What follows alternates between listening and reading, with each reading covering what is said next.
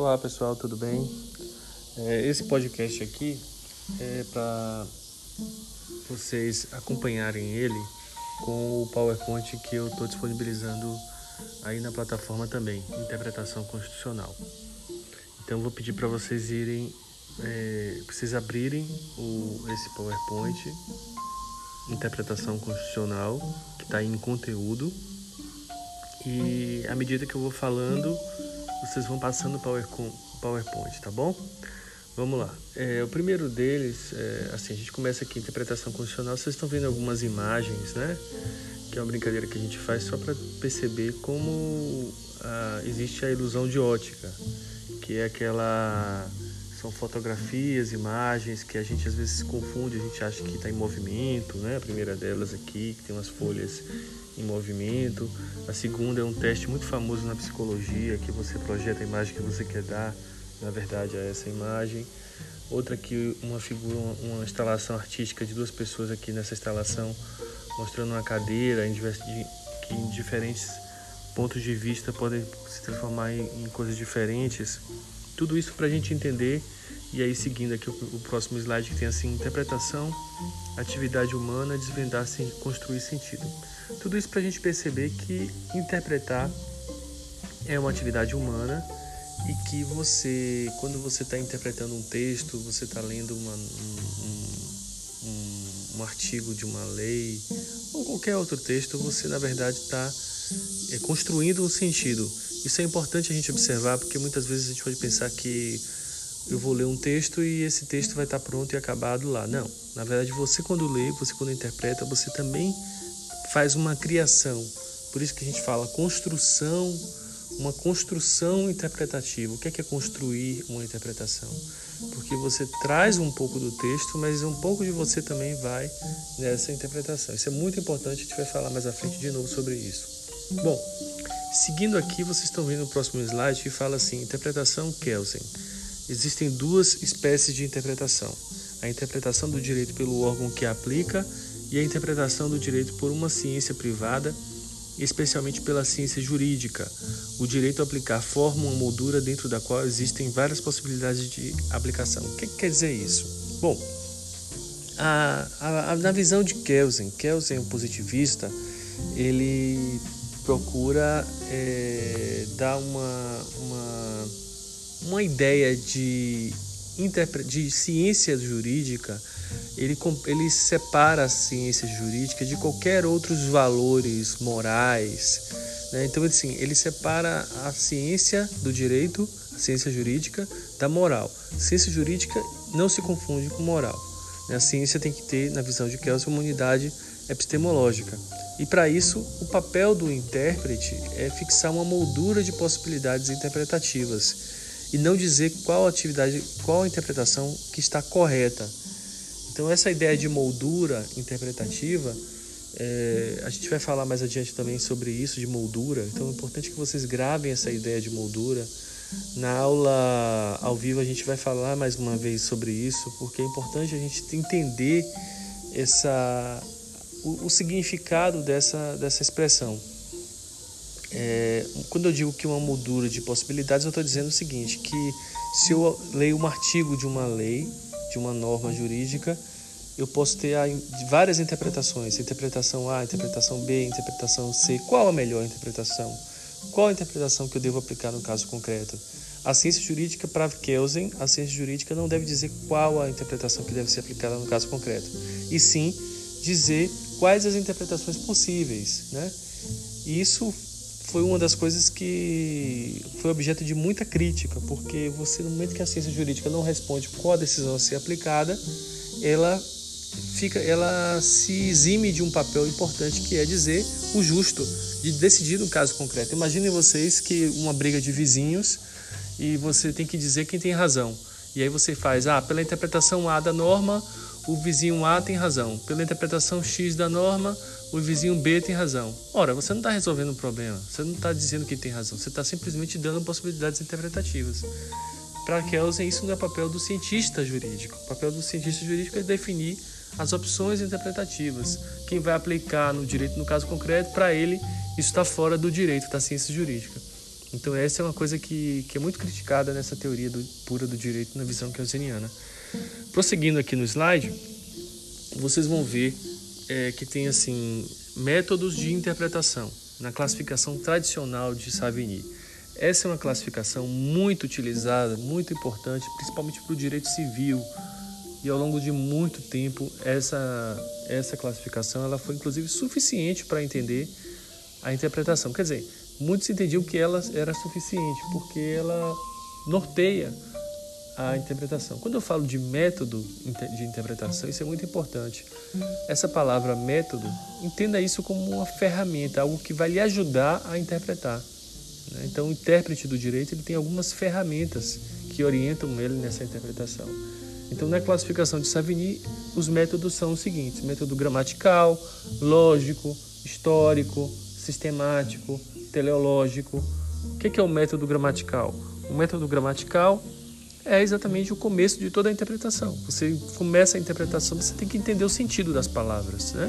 Então, se eu falo educação, o que é educação? Educação é você ter uma formação, um conhecimento através de uma instituição de ensino que vai lhe propiciar isso, né? Então isso é educação. Então é, você começa interpretando as palavras para depois entender a lei que diz lá todos têm direito à educação, está na Constituição. Então, quando a Constituição diz, o que é que significa todos têm direito à educação?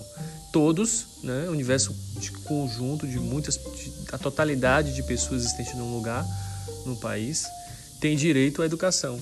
Então, é, mas a, a, interpretação gramatical, é, obviamente, ela não é suficiente para entender essa, para compreender o, o sentido da norma. Por exemplo, a palavra todos. Todos é o que aí? Todos os brasileiros, todos os seres humanos, que todos são esses, né? Então ela não, não, não, não é suficiente, eu preciso avançar e me utilizar de outros métodos interpretativos. E aí tem o método lógico. O método lógico é o que busca coerência e harmonia entre as normas.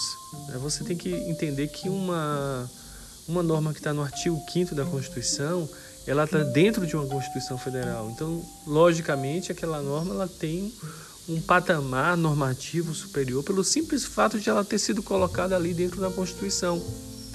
Então isso, a, a lógica vai nos ajudando a entender o, a coerência, o significado das, das coisas é, dentro de uma de uma de, de, algo que faça sentido. É importante que faça sentido a interpretação.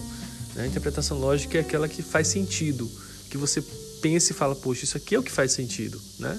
Então, quando eu penso, é, é garantido a todos os brasileiros e estrangeiros residentes no exterior. Residen, desculpe, residentes no Brasil. Todos os estrangeiros residentes no Brasil. Vocês podem ir lá acompanhar no artigo 5 da Constituição. Os direitos fundamentais são garantidos a todos os brasileiros e estrangeiros residentes no país. Aí você pensa, é lógico eu dizer que os que não são residentes não têm nenhum direito? Não é. A gente vai ver logo mais no, no slide seguinte isso. Bom, o, o, o método histórico, por sua vez, o método histórico ele busca observar os fatores que levaram à elaboração de uma norma. Né? O que foi que motivou a elaboração de uma norma? Então, quando a gente pensa na Constituição de 88, você pensa que em 88 é, o, o Constituinte ele colocou lá é garantido o direito de propriedade. Ponto. Aí você pensa assim, não, isso é importante, garantir o direito de propriedade, que na verdade é a valorização do patrimônio, o esforço de alguém que trabalhou, que construiu aquele patrimônio, que tem que ser resguardado. O Estado tem que proteger isso, certo? Mas também a propriedade, na mesma época, quer dizer, no, no mesmo momento que o Constituinte colocou essa regra de proteção à propriedade, ele também previu a proteção a ele previu a proteção a função social da propriedade. Vejam, o que é proteger a função social da propriedade? A função social da propriedade ela é garantida pela. É, a função social da propriedade é garantida no momento em que aquela sua propriedade tem que servir a um bem comum. Então, se você, por exemplo, tem uma, uma terra e não produz, você pode sofrer uma reforma agrária. Você pode ter aquele seu patrimônio é, desapropriado e aquela terra distribuída para pessoas que possam cultivar e dar o valor que a terra precisa ter. Então isso é função social da propriedade. Então quando você interpreta historicamente, você pensa, o que é que foi que o constituinte resolveu colocar na Constituição de 88 isso? Porque existia uma preocupação na época de que o país não seguisse por um caminho meramente é, liberal, de garantia da propriedade, ponto final. Não, tinha que ter um aspecto social importante também. Quer dizer, garantia de um lado a propriedade, mas por outro, por outro não se esquecia do papel social desse direito. Então, isso é uma interpretação histórica, quando você resgata no tempo né, os fatores que levaram aquela, a edição da norma daquele jeito que foi editada. Isso é Bom,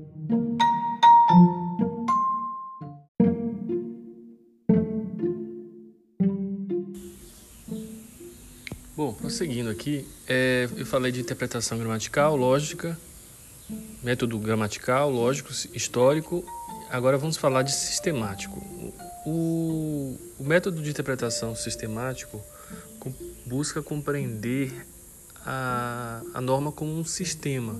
Então, a Constituição é um sistema. O que, que significa dizer isso? Um sistema é um conjunto organizado. Então, tem uma, existe uma lógica interna dentro do sistema. Então, qual é a lógica interna dentro do sistema constitucional? Todas aquelas normas que estão dentro da Constituição, elas têm uma relevância maior em relação a todas as outras.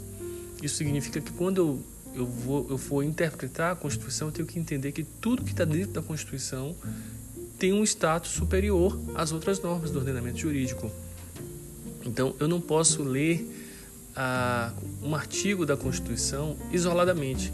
Então, se eu, se eu vou ler algum dispositivo da Constituição sobre o direito de igualdade, quando eu pego lá no artigo 5 e leio todos são iguais perante a lei, ok, ali está falando de igualdade, tudo bem, mas se eu for aplicar uma situação no caso concreto e precisar tratar do princípio da igualdade, eu não posso pensar somente nesse artigo.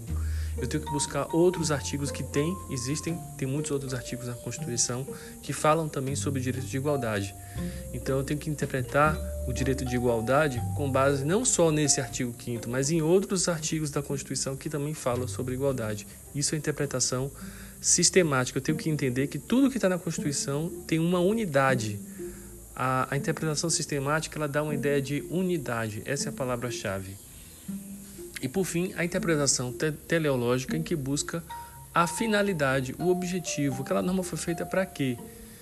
Então, se eu penso, vamos pegar um exemplo aqui do Código Penal. O Código Penal é, incrimina o considera crime o aborto. Né? É claro que hoje em dia existe um movimento social muito importante para que o aborto seja descriminalizado por uma questão de autonomia da mulher, mas na situação atual do direito vigente, o aborto é crime e existem, é claro, algumas hipóteses que são excepcionadas, que são permitidas, mas é, no caso de anencefalia, por exemplo, um, um feto que que não tem cérebro e que aquela gravidez só vai provocar um sofrimento é, terrível para para a mãe da criança, que levará até nove meses daquela gravidez, sabendo que a criança não terá nenhuma chance de sobreviver. Nesses casos, a justiça autoriza a interrupção da gravidez, a realização de aborto. Por quê? Porque se pensa na finalidade da norma. Qual a finalidade de uma norma como essa, que prevê o aborto como crime? É evitar que as pessoas cometam esse tipo de atitude e ceifem, é, é, cessem a vida de alguém, de um, de um ser humano que está ali. Mas quando se sabe que aquela vida não tem chance de existir, a finalidade da norma não é essa, não é provocar sofrimento na mãe, na, na gestante. Né? Então, pensando na finalidade da norma, se faz uma interpretação teleológica.